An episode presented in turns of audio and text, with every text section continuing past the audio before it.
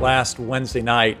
It was late and I was getting ready for bed. I had gotten my my kids down. My wife is is out of town with my youngest daughter because my son uh, and his wife just had our second grandson, so we are excited about that. So she was able to go and spend some time there in uh, in St. Louis with them.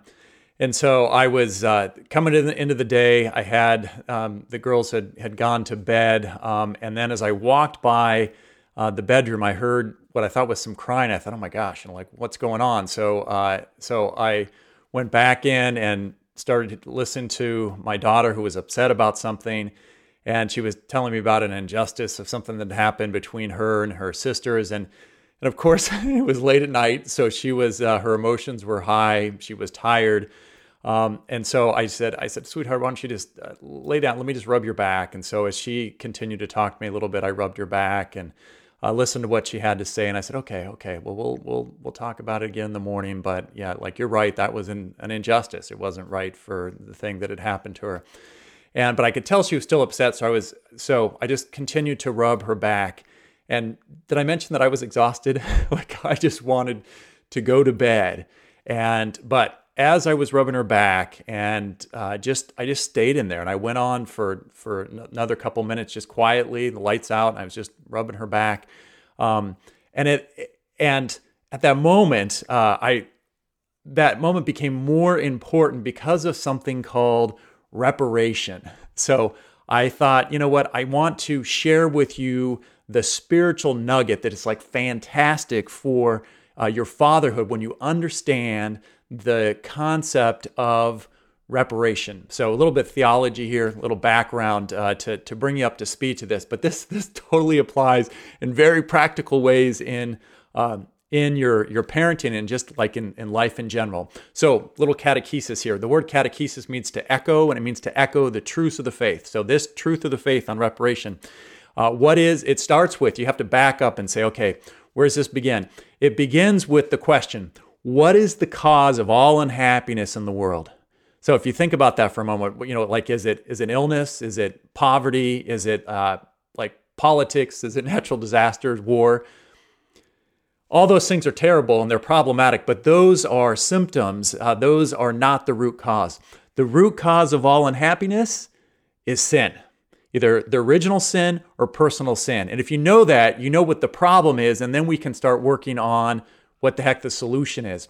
And the catechism in paragraph 397, I looked it up so I can repeat it to you, but it defines the original sin, which is really helpful. And it says that man, tempted by the devil, allowed his trust for his creator to die in his heart. Now that's where the problem begins, right there, the lack of trust. Uh, allowed his trust for his creator to, to die in his heart, and then abusing his freedom, he disobeyed God. And then it goes on to say that all sin after that has to do with disobeying God and distrusting God's goodness.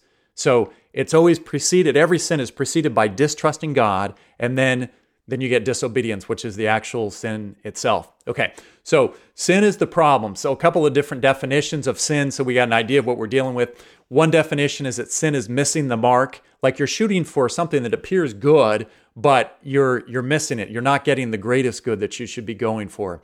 Uh, another one that we just heard is sin is an abuse of freedom. God gave us free will in order to choose the good. So when we when we choose bad, we're abusing our freedom. We're not using our freedom to choose the greatest good. Uh, one more definition is that sin is a failure to love. This is my favorite definition of sin because it really gets at the essence. Like we're made by love and for love. We're made God who is by God who is love for love. And so uh, when we fail to love, that's sin. It's a sin is a failure to love. It's not seeking the greatest good. And lastly, this this definition of sin is really insightful, and it'll make sense here in a moment. Uh, sin is guilty pleasure guilty pleasure. So, what's that mean? Is it like you take the marital embrace? It's beautiful, it's pleasurable, it's a gift from God. But if I take it before I'm married, it's fornication. It's a pleasure I'm taking in an illicit, illegal, illegal way, not the way that God had intended. Um, or if I'm married and I have marital relations with somebody who's not my wife, then that's adultery. Again, I'm taking a pleasure in a guilty way, in a way going against what God had in mind. So keep that in your mind for a second that sin is guilty pleasure. Then we're going to take a look at what those consequences of sin are. And the Catechism says all this stuff, it's really helpful.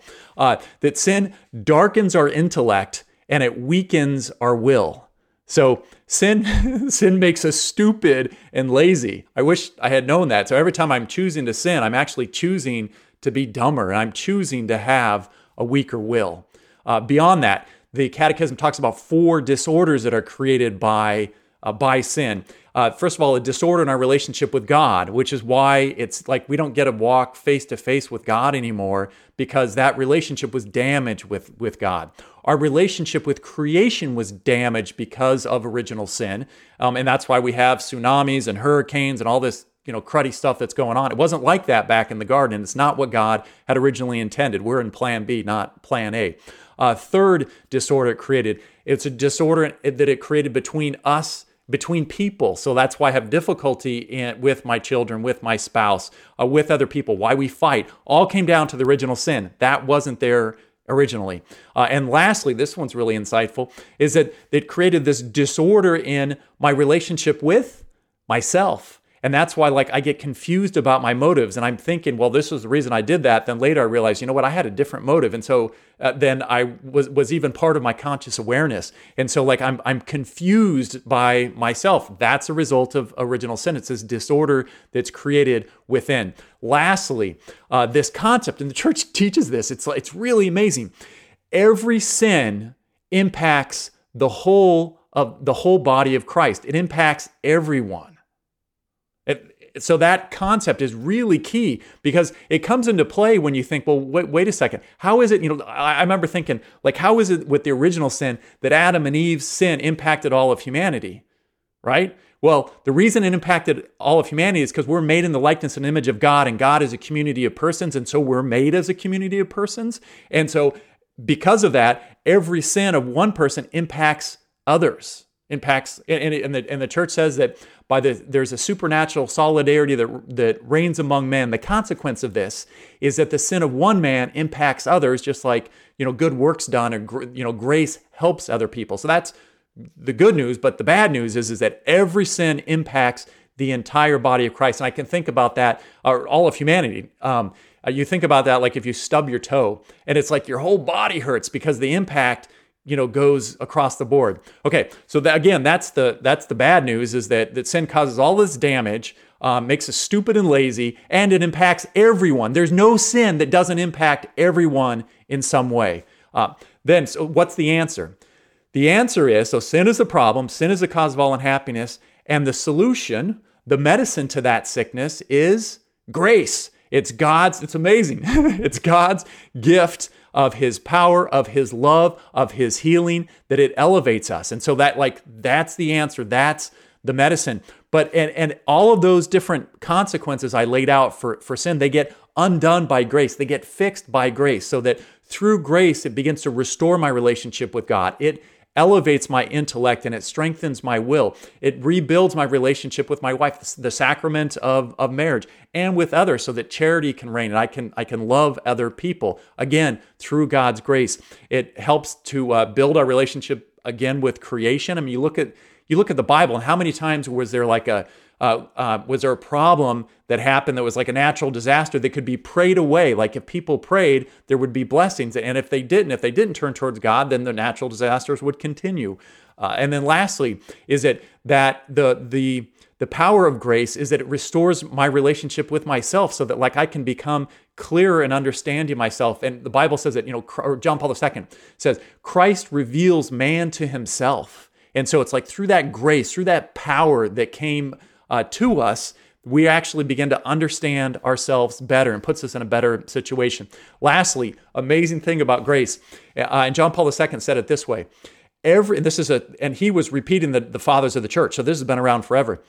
Every soul that rises above itself raises the world.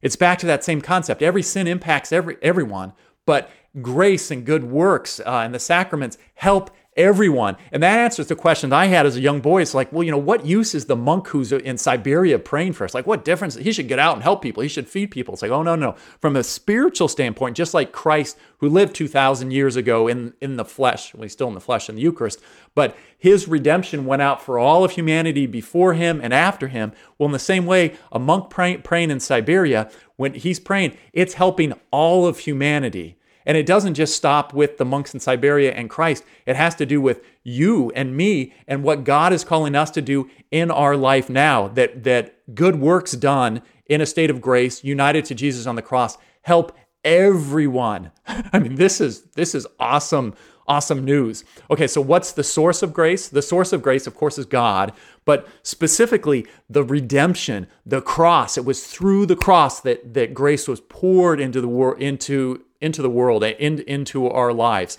And so again, uh, the the cross, like when uh, when God sent His Son, it's like God so so loved the world that He sent His only Son to do what?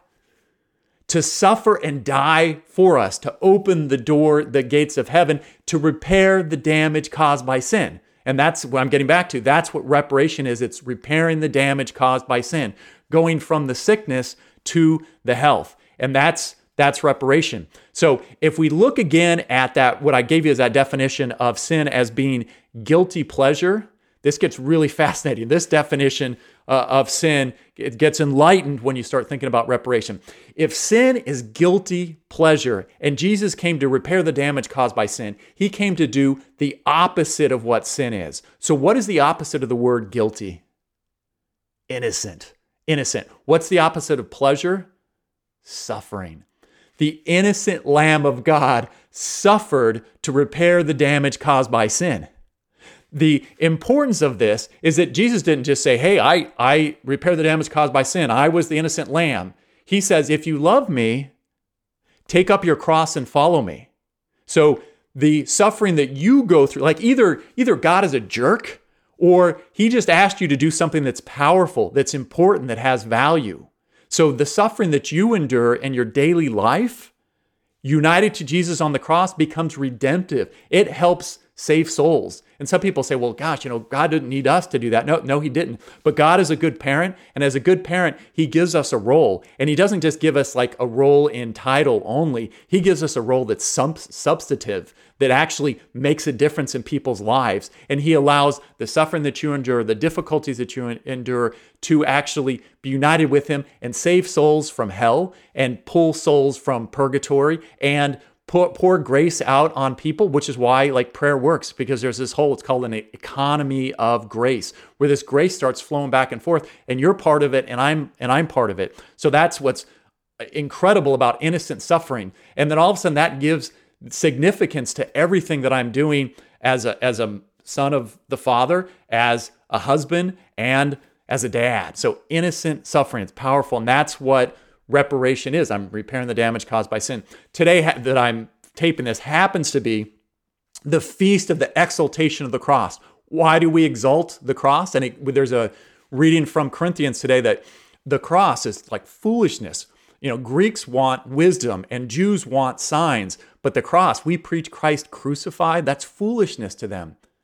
But in, in fact, it's actually more wise than anything. The cross is God's wisdom. And it's the greatest sign ever. Why? Because suffering frees us. And it's like, what, what's the words in the Mass? It says, um, uh, we, like we're called to take up our, our, our cross, but by your cross and resurrection, you have set us free.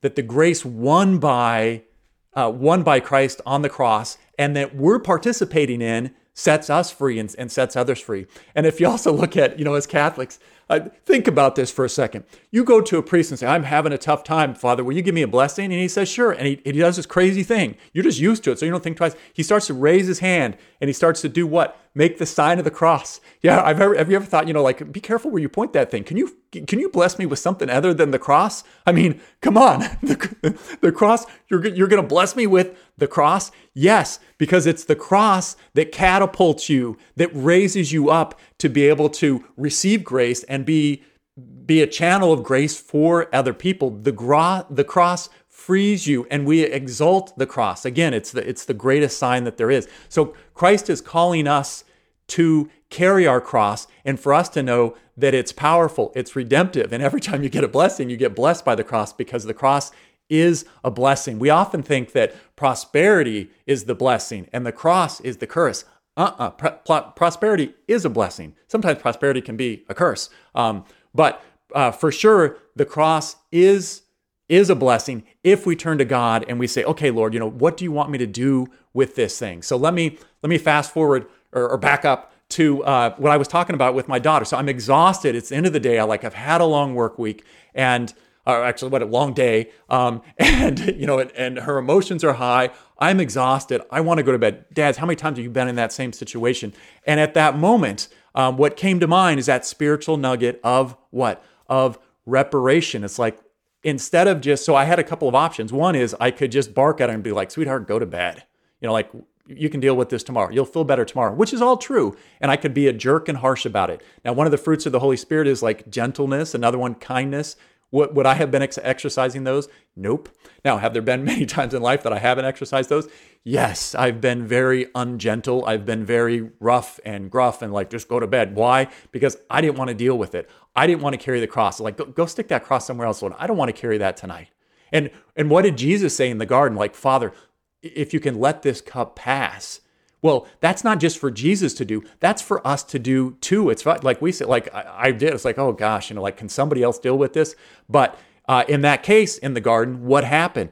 God the Father said, No, I want you to carry this cross. And Jesus said, Okay, not my will, thy will be done. And he carried it. So in that moment, and in every moment of our lives, especially because there's a lot of crosses that our God is that God is blessing us with. But in those moments when the cross is particularly painful, that's when we can remember this spiritual nugget. Now, all of a sudden, this theology becomes practical where we can remember this spiritual nugget of reparation to repair the damage caused by sin. I am joining with Jesus on the cross, saving souls, pulling souls out of purgatory, you know, helping my children, helping future generations. Like at that point, you are becoming, you're partaking in the divine nature. You know, you've got to be in a state of grace, go to confession, make sure that you're receiving uh, the sacraments. But then with my daughters, I'm rubbing her back. I mean, quite frankly, I was thinking, okay, like I could be rough and gruff and end this thing. Um, or I could just complain and be like, oh gosh, I'm like, why do I have to do this? And I can just mine and uh, I could just uh, whine about it, moan about it. Um, or I can use it for like, for the very thing that it is, which is an opportunity for me to do innocent suffering, for me to love. And as I continued to rub my back, I was like, Lord, what do you like? What do you want me to offer this for? What, what, what do you have in mind? Is it for my children? Is it for um, is it for my new grandchild, Lewis? Um, you know, what do you have for my wife? Like, what do you have in mind? And that's what I thought about. It's like, Lord, let me continue to rub uh, my daughter's back to love her. And even though I'm suffering through this uh, this act of love, I know that it is redemptive. I know that it is powerful and i'm going to trust you through that. And what that does is is the same thing that happens i just remember my wife uh, at the moment when my first uh, son john andrew when uh, she was about to give birth and she was in so much pain um, and we didn't know because the first child we didn't know at what point she was and she's like you know like i'm, I'm done with this i was going to try to do this naturally she said she said nope like give me drugs and so i was like well honey you could do this she's like give me drugs okay so i went to get the nurse the nurse came in and, and checked her and he said, and she said, "Oh, sweetheart, like you're you're you're in transition. You're you, there's no time for to do an epidural. You need to have you're going to have this baby now." And it changed everything in my wife. She calmed down and she and she uh, and it wasn't long before John Andrew was born.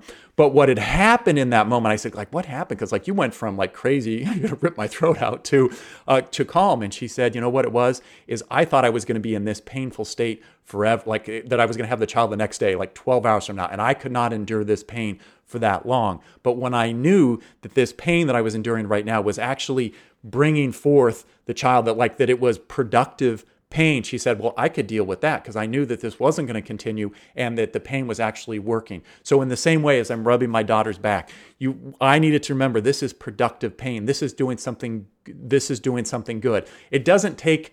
Uh, it doesn't take the pain away, but it takes the edge off because the pain then becomes meaningful. The suffering becomes meaningful. So I encourage you, uh, dads or moms, who's ever listened to this, is like reparation is awesome. It's uh, it's it's a spiritual nugget that totally helps not only your parenthood but but in your marriage and in your work.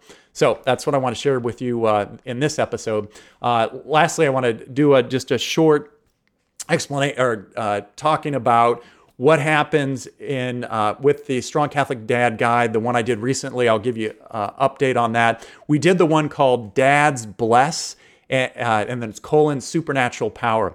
And the reason that i named that guide uh, supernatural power for dad's bless is the power to bless is supernatural. It's above our nature. And so like it's this incredible power that is given to dads. And i did some guides before this that, that where i used um, some clips from the incredibles movie to show incredible powers. But in this i'm this guide i'm very particular in saying like what is this this particular gift that we have to bless our children.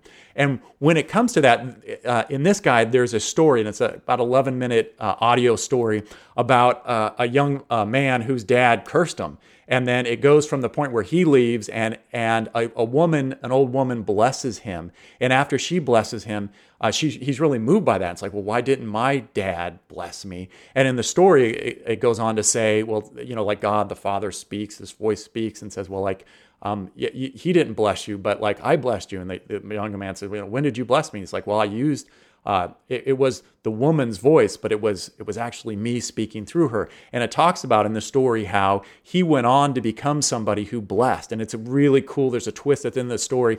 That one story, I heard it. Oh gosh, uh, years ago. Um, um, so 20 years ago, uh, early on in my fatherhood. That story was so powerful that it that it motivated me to bless my children every day, every like like at night when they're going to bed, I bless my children. I have continued for, for over two decades blessing my children as a result of that story influencing me so much. So it's a powerful story. I encourage you to listen to it, but I would want to talk about the interaction that happened after. Because I said to my, um, at that point, I had uh, uh, my four my four daughters, and I said, well, what what is it like to uh, like because you've been blessed. You just you don't know what life is like without being blessed. You just heard the story about that young man who was never blessed um, by his by his father, and you've been blessed every day of your life. You don't know life without a dad blessing you. I said, you know, what's that like? And they're like, oh, I don't know, Dad. It's just what we've known. It's like, okay, yeah. Um, it's not what I know. But uh, it was known because I like my dad didn't bless me growing up. Um, and I said, well, what would it be like if you like you married somebody and and uh, and he didn't bless the kids? Um, and my one uh, daughter, Olivia, was just like, well, gosh, you know, like I would tell him he needs to do that. It's like, that's right. And then Vivian said, if my husband didn't bless, I would say, get Catholic, husband, get Catholic. and we all started to laugh, get Catholic, husband. But why? Because her understanding of what it means to be Catholic, what it means to be a Catholic dad, a strong Catholic dad, means that you bless your children every day. That's what it means to be a loving Catholic dad is to bless your children every every day. And that's what she knows that's what she expects. And i'm just delighted to know that that's what they've gotten from that practice of being blessed every day. So check out that guide. It's really fun. And i end uh, as as i'm want to do to just encourage you to be strong in faith be strong in hope and be strong in love